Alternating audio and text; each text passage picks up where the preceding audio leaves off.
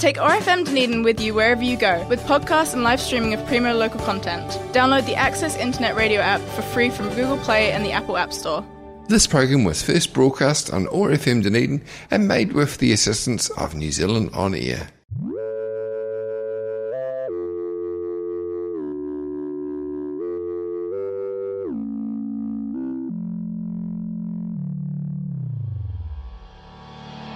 You're tuned in to The Source on Otago Access Radio. During the 10 week series, we will be exploring what processes go into making the city run and what you need to know to be an active citizen. Each week, we will be covering different aspects of civic education from the departments and council to how to get your voice heard in local government. Tune in to Otago Access Radio on Friday nights at 5pm. This series will also be replayed on 12pm Sundays and on 6 Monday evenings. Podcasts are also available from www.oar.org.nz. The source is brought to you by the Dunedin Youth Council. Hello, my name is Tina and I go to Kavanagh College and I will be your host for this podcast. The Source is a short series funded by the Dunedin Youth Council designed to better inform young people about the Dunedin City Council and civic processes. This information is brought to you by the members of the Dunedin Youth Council with hopes of informing and engaging youth about civic education. We will be airing 10 episodes that each focus on different parts of civic education. Tune in to 105.4 FM every Friday for a new episode. If you missed this, this will be played at 12:30 on Saturdays and every Monday at 6 p.m. I'm Jess Ryan and I'm from Taieri College. Just a quick introduction into who the Dunedin Youth Council are. The DYC was formed in 2016 and is made up of representatives from every Dunedin high school as well as one representative from the home homeschooling sector. The Dunedin Youth Council's motto is Be heard, be brave, the bridge between youth and Dunedin City. Our purpose statement is BRAVE, which stands for Bridge, Representation, Advocacy, Voice, and Educate. This episode is going to focus on what councillors do. It has become apparent to the DYC that what a councillor actually does is not well known among youth and many adults for that matter. Among the youth of today are the future members of councils, so it is important that they have a good understanding of what being a councillor involves. Councillors have an incredibly important job within our society today.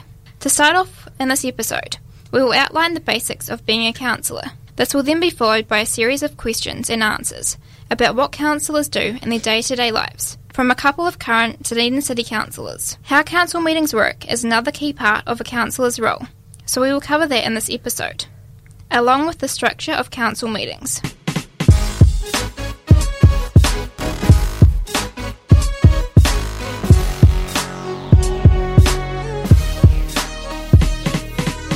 The basics of being a councillor. Councillors are each elected for a three year term. The council is made up of the mayor and 14 councillors who represent the citizens of Dunedin. For the three year term, the councillors need to juggle work, the community's demands, their own priorities, the policies of their political team, if needed, and the challenges facing their council. The role of a councillor can, at times, be very demanding. They have to balance a number of competing interests and wear a number of hats. As councillors can be required to act simultaneously as community leaders, representatives, and community board members. Being a councillor is a very public role. Whenever councillors appear in public, even though it may not be in official capacity, they are usually regarded as a councillor and judged accordingly. It is not just a 9 to 5 job. There is no specific job description for councillors. However, as representatives and leaders of their communities, their role involves setting policies, making decisions, and reviewing council performance. The role and responsibilities of a council form into two main categories being a member of the governing body of the council and being elected representative of the community. Elected members are expected to be accessible to all members of their communities and should expect to spend a lot of time meeting with local organisations, such as neighbourhood associations and business organisations. Elected members are responsible for making decisions on matters such as the services the council will provide, the standard they are provided to, and how they will be paid for and what the bylaws need to be made. They are also required to represent the interests of residents and ratepayers, provide leadership and guidance to the community, facilitate communication between the council and community, and promote overall interests of the council to external stakeholders. An elected member may be concerned with a wide range of issues, such as the right level of investment in community infrastructure, the provision of community services, initiatives to enhance their community safety, and decisions to protect important aspects of the environment. They often speak on behalf of individuals and organisations in the community.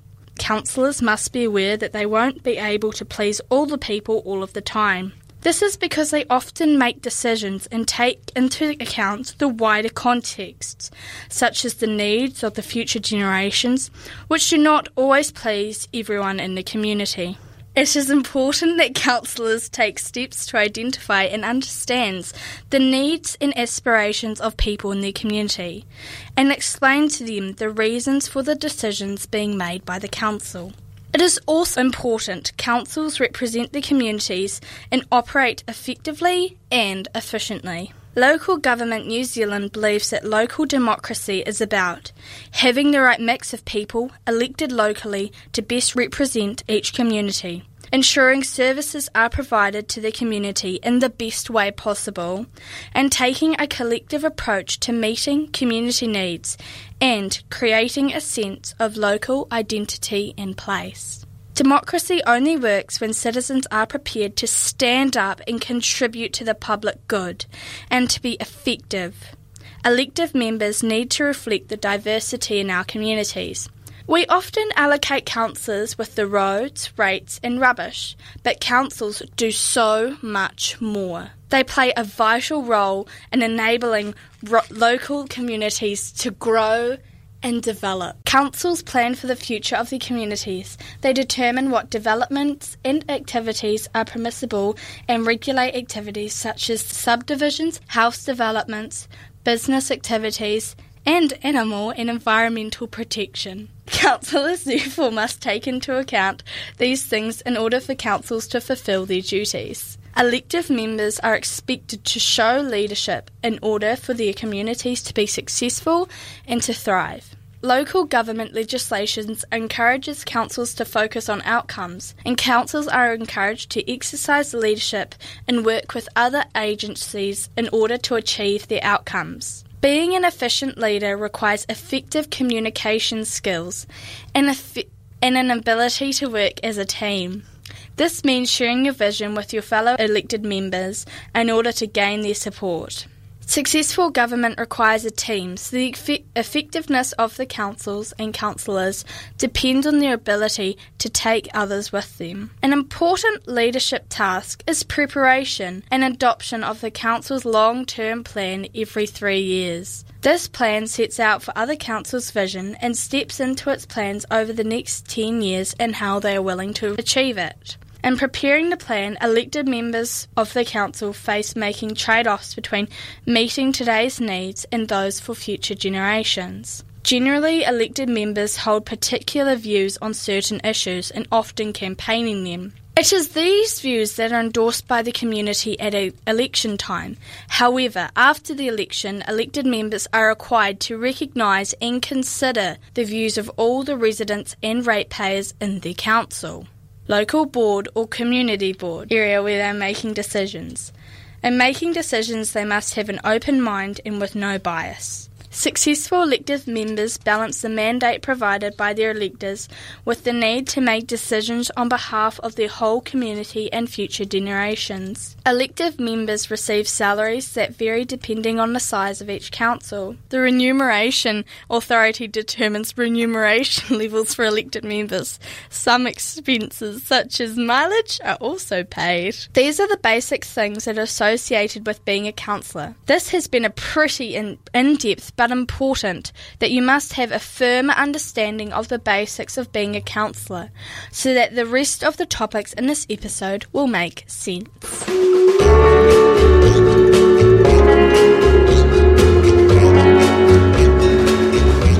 The day to day life of a councillor. We will now be reading to you answers that we have got from Jinty MacTavish and Mike Lord. Life as an elected member is largely dictated by the frequency of and preparation for meetings.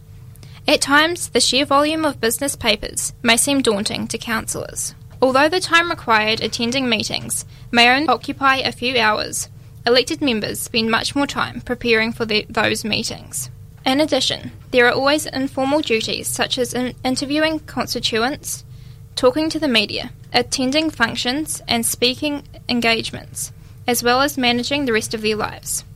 It is essential that people in the community have an opportunity to contribute their views and ideas to council discussions. Elected members are expected to be accessible and will spend a lot of their time meeting with the community representatives. Even more time will be spent reading and responding to correspondence from local citizens and groups. Some of the work may impact on an elected member's personal or family life, such as phone calls at odd hours and meetings after hours. The time commitments vary markedly depending on the position that they are elected to. Many mayors find that the commitments is a full time one. Most councils have monthly meeting cycles, but elected members are usually placed on council committees. The amount of time per week that an elected member spends on council duties will depend on the number of responsibilities that they have in their role and the size of the council. We asked Jinty MacTavish if she would come in for interview, but unfortunately things are hectic at the council at the moment, so instead she wrote to us an overview of her day to day life and what being a councillor involves. We will read this to you now. I will start with our baseline responsibilities. Once every six weeks on a Monday afternoon, we have a full council meeting. The following two Mondays and Tuesday afternoons, we have our committee meetings. That's finance and strategy, economic development, community and environment planning, and regulatory, and infrastructure services. Usually, these meetings last most of the afternoon. The papers for these meetings come out in advance of the meetings, usually about halfway through the preceding week. These usually take a full afternoon to work through, and relevant questions and so on. As well as these meetings and councillors usually have a range of other responsibilities. Council has several subcommittees and advisory groups and working parties which also meeting on a six weekly cycle, although sometimes less frequently. A couple of examples of these grants subcommittees the Sustainable Audit Subcommittee, the Audit and Risk Subcommittee, the amount of work that is involved in each of these does vary significantly. For the Grants Subcommittee, there is an enormous amount of reading, about three whole ring binders of applications, and meetings taking most of the day. Subcommittees, working parties, and advisory groups are all the places that lots of the detailed work gets done. So, decisions and preparations for those meetings can be quite lengthy. Some councillors will sit on a number of these. Some councillors are also appointed to represent the council on external trusts and committees. For example, I sit on a digital community trust with one other councillors and a range of other community partners. We meet once every two weeks to discuss and progress the Council's digital strategy. Some councillors will sit on a number of these external agencies and often they meet at night. So, quite often, as a councillor, you have evening meetings. As well as the meetings themselves, there is a lot of other work. I am a committee chair, which means I'm the first point of contact for both staff and the community on a range of matters relating to the parks and reserve community facilities, arts and culture and sporting, biodiversity and environmental protection. A lot of other policy issues, community development and social support, community grants, etc. This means I get a lot of correspondence that I need to respond to.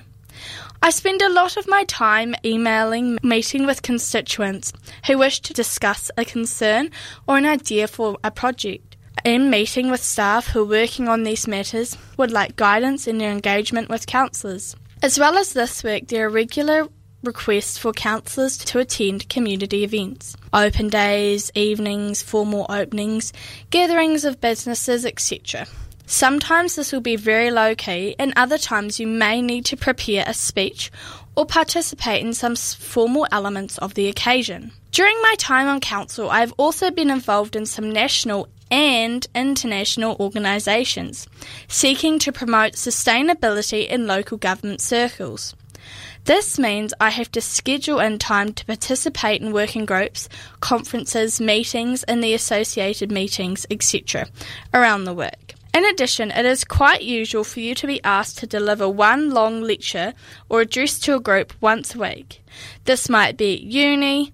Last week I gave one to a politics class, a community group the week before that, I was on a U3A dinner, or a school. I recently talked at Balmac Intermediate. Mike Lord is also a current councillor for the Dunedin City Council, and even though he couldn't make it in for an interview today, he also answered some questions that we had for him. What does your daily routine look like, and how much of that has resulted from you being a councillor for the Dunedin City Council? On a daily basis, my role is determined by the meetings or appointments that I or the council have scheduled into my diary. This can vary greatly on any given day. I usually rise about 6 and have a coffee and catch up on emails and overnight news from the paper and off the web. I leave home about 8:15 and drop my son off to school before heading to the office or out to do whatever I have planned for the day. This can involve meetings with ratepayers who have problems or people who I feel it is good to meet with, or people who want to meet with me. Often at council,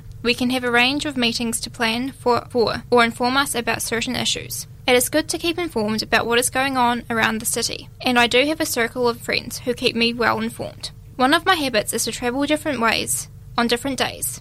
So if I drop my son off at school, at 8:45 but don't have a meeting until say 10:30. I will travel around looking at the things that are going on in the city, like the cycleway development or the condition of the roads and footpaths. While it is not my role to get involved in the management of these projects, it is good to know what is happening in the city. What other roles do you have within the council? As a first term councillor, I have a lesser role than the senior councillors. I am the Deputy Chair of the Infrastructure Committee, which is responsible for all our above and below ground infrastructure, such as the three waters infrastructure wastewater, stormwater, drinking water, and roads and footpaths, plus all our parks and gardens. I am a trustee of the council owned farm, which involves monthly meetings and doing the work streams that come out of those meetings. This may mean physically being available in my work clothes and helping to install a gate or remove a fence, or be a marshal on an open day.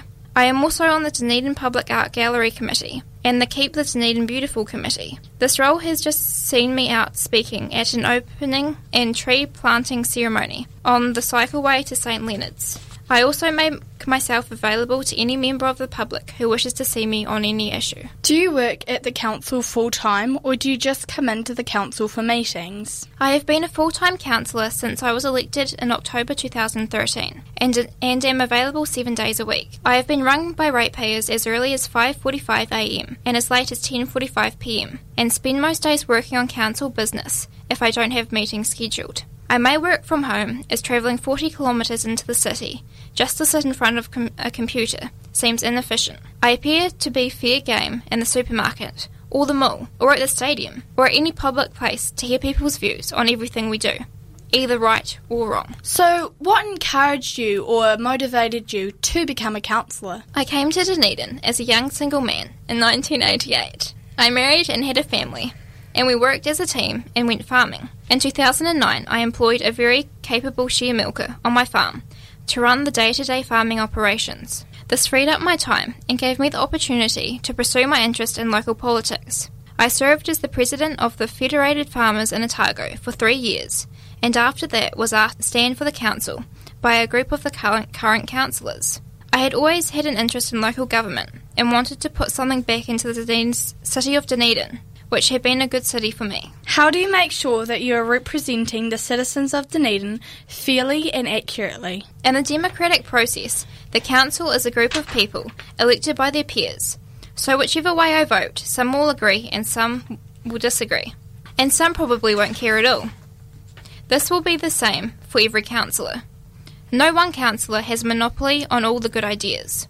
When I vote, I consider the people I represent and ask myself is this in the best interest of the community? Will current and future generations benefit from this decision? With decisions like fluoridation of water, an area where I don't have experience, I defer to the scientific opinion. What do you think your greatest contribution has been since you have become a councillor? Or what are you most proud of? As a council elected in 2013, we came in at a time when the council had a very high debt. We needed to be prudent and encourage the staff to look for efficiencies right across the organisation. This has led to some good management and significant gains have been made. Debt has fallen, and this whole city has benefited because of this. I believe I prefer a common sense approach and will continue to do so. Is there any other one thing that you would really like to achieve during your time as a councillor? I have a real desire to see Dunedin become a city where people want to live, work, and play. I would like to see a focus on economic development and growth occurring in the city. I have also been a supporter of the new aquatic centre in Mosgiel and would love to see this project come to fruition. What are you personally doing for the youth in the community through your role in the council or as a member of the community? Today's youth are tomorrow's ratepayers, so everything that is good for the ratepayer will eventually benefit youth. If we will grow the city's jobs market and reduce city debt over the coming years, this will be great for the youth of the city. A new aquatic centre in Mosgiel will benefit the youth of Dunedin in two ways. With easier access for the Taieri youth and more space at Moana Pool, which will be good for Dunedin youth. On a personal level, I have been involved in youth and children's work on the Taieri since my arrival in Dunedin in 1988.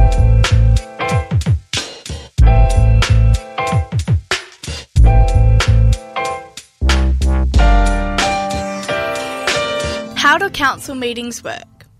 Not many people are aware of the structure of a council meeting, as well as how they actually work. So today, we are going to outline the basics of this. To start off with, it would be logical to outline the different roles within the council. There are a number of clearly defined roles within councils, such as the Dunedin City Council Mayor, Deputy Mayor, Committee and Subcommittee members, commu- Committee Chairpersons, Councillor, Board Chairpersons, Local Board Meeting members, Community Board Chairpersons, and Community Board members. The Mayor's role within the council meeting is crucial. One of the most challenging aspects of being the Mayor is ensuring the orderly conduct of business during the council meetings. By keeping order and providing sound leadership, elected members help ensure the council's decision making processes work at its best. The Mayor is often the spokesperson for the council as well. In addition to these roles, the Mayor also fulfills the responsibilities of a Justice of Peace while holding office. Councillors have the Chief Executive and other staff to provide advice to implement any decisions that they make. Most decisions are made in formally constituted meetings or made under delegation by staff. The Council has discretion to appoint any standing committee, special committee, or subcommittee it considers appropriate. Standing committees or permanent committees are responsible for much of the work that the Council does.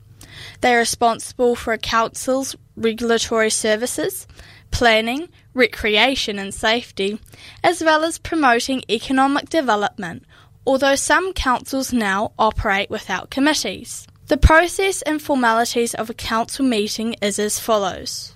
The mayor officially opens the meetings, and then there is the public forum where members of the public are invited to present things to the council. After this is apologies read out by the mayor.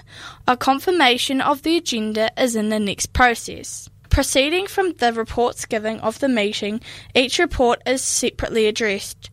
The person who posed this report gives a summary of the report, then opens the floor to any questions about it. The Council must then address the recommendations of each report, in which the motion must be carried out by a Council member, the second by another Council member. The Council member which has carried this recommendation is given the floor to address their view and opinion of this. The other councillors are each able to speak then once to this recommendation, with this councillor who has carried the recommendation giving the other chance to speak to this recommendation once more. Once this has occurred, the Mayor then states, All in favour of motion being carried say aye, and all those against, which is a chance for each councillor has to have a final say on the recommendations of the report. If all councillors are in favour of the motion being carried, then it will be carried and they will move on to the next report. At the conclusion of all these reports, the meeting will then be closed by the Mayor.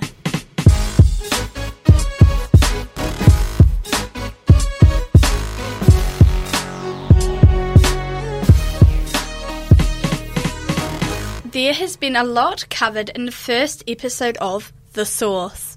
Firstly, we outlined the basics of being a counsellor. This included things from how long a counsellor's term is to the types of things that counsellors are required to do. We then told you the responses that Jinty MacTavish and Mike Lord had to questions that we asked them which hopefully has given you a better idea for what it's like for a counsellor's day to day life. From this, you should have gained an insight not only to the things that counsellors do, but what these current counsellors are like and how they are willing to engage in the community and things that are happening, with, happening within it. As there are so few counsellors on a council, every councillor has a large impact on the effectiveness of the council.